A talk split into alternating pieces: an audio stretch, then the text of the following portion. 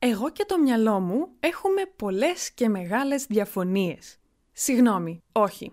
Δεν έχουμε απλά διαφωνίες. Έχουμε μία βεντέτα. Πολύ συχνά θέλω να κάνω ένα πράγμα, αλλά το μυαλό μου δεν συνεργάζεται μαζί μου, θέλει να κάνει κάτι εντελώς διαφορετικό. Και αυτό είναι γενικά πάρα πολύ άβολο. Την πρώτη μέρα που ξεκίνησαν οι διακοπές μου στην Ελλάδα, αποφάσισα να κάνω μία μεσημεριανή σιέστα. Ξάπλωσα στον καναπέ, βολεύτηκα στο μαξιλάρι, έκλεισα τα μάτια μου και η πρώτη σκέψη που ήρθε στο μυαλό μου ήταν «Συγγνώμη, ξάπλωσες και πότε θα κάνεις edit το επόμενο βίντεο, πότε θα γράψεις τα κείμενα για τα επόμενα επεισόδια» και τα stories που έχεις προγραμματίσει για το Instagram, αυτά ποιος θα τα κάνει; Άνοιξα τα μάτια μου. Κοίταξα τον μπλε ουρανό έξω από το παράθυρο και συγκεντρώθηκα στον ήχο των τζιτζικιών, που το καλοκαίρι είναι ασταμάτητος. Πήρα μία βαθιά ανάσα και έκλεισα τα μάτια μου ξανά. «Γιούχου! Είναι κανείς εδώ! Ξέχασες ότι θέλεις να ανεβάζεις ένα βίντεο κάθε εβδομάδα!» Πώς θα γίνει αυτό αν δεν δουλεύεις κάθε στιγμή που έχεις ελεύθερη; Αυτή τη φορά τα μάτια μου παρέμειναν κλειστά. Δεν θα επηρεαστώ από τις ίδιες μου τις σκέψεις. Είναι απλά σκέψεις. Ας ξαναπροσπαθήσω να κοιμηθώ. Ο αλγόριθμος προτιμάει κανάλια στο YouTube που ανεβάζουν πιο συχνά. Σε αγνώ πλήρως. Έχεις deadline. Δεν σε ακούω. Τελικά, εκείνο το μεσημέρι δεν κατάφερα να κοιμηθώ. Και ο ίδιος διάλογος επαναλαμβανόταν κάθε μέρα, κάθε στιγμή που είχα ελεύθερο χρόνο και κάθε φορά που πήγαινα για ύπνο.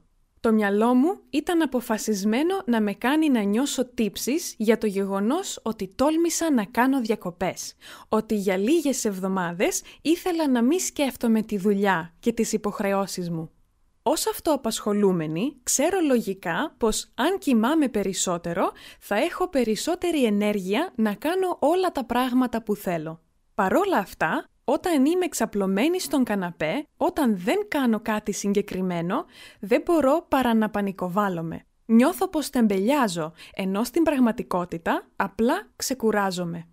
Μάλλον αυτό είναι πρόβλημα για ανθρώπους σαν εμένα, που δουλεύουν για τον εαυτό τους και φτιάχνουν το δικό τους πρόγραμμα. Όταν δούλευα για άλλες επιχειρήσεις και είχα ένα κανονικό ωράριο, δεν ένιωθα τύψεις όταν δεν δούλευα. Αντίθετα, όταν τελείωνε η δουλειά, τελείωναν και οι σκέψεις που αφορούσαν τη δουλειά. Ενώ δουλεύω για τον εαυτό μου εδώ και μερικά χρόνια, ακόμα δεν έχω καταφέρει να φτιάξω ένα σταθερό ωράριο. Αν χρειαστεί, διδάσκω μαθήματα νωρίς το πρωί ή κάνω edit ένα podcast ως αργά το βράδυ. Δεν παραπονιέμαι καθόλου. Ένα κομμάτι μου αγαπάει αυτή τη συνεχή εναλλαγή. Το πρόγραμμά μου δεν είναι ποτέ βαρετό και έχω την ευελιξία να το αλλάξω όποτε θέλω. Όμως δεν σταματάω ποτέ να σκέφτομαι τη δουλειά. Ούτε το πρωί, ούτε το απόγευμα, ούτε στις διακοπές, ούτε όταν είμαι έξω με φίλους ή ποτίζω τα φυτά μου ή βλέπω μία ταινία. Και νομίζω ένας βασικός λόγος είναι ότι η δουλειά μου, και τώρα το 6000 Islands, μου επιτρέπει να είμαι πολύ δημιουργική με τον τρόπο που μου αρέσει και με ευχαριστεί. Οπότε, κάθε ώρα της ημέρας προσπαθώ να σκεφτώ νέες ιδέες, νέα πράγματα που θα μπορούσα να κάνω, νέους τρόπους που θα μπορούσα να διδάξω, νέα επεισόδια και νέα άρθρα για να δημοσιεύσω.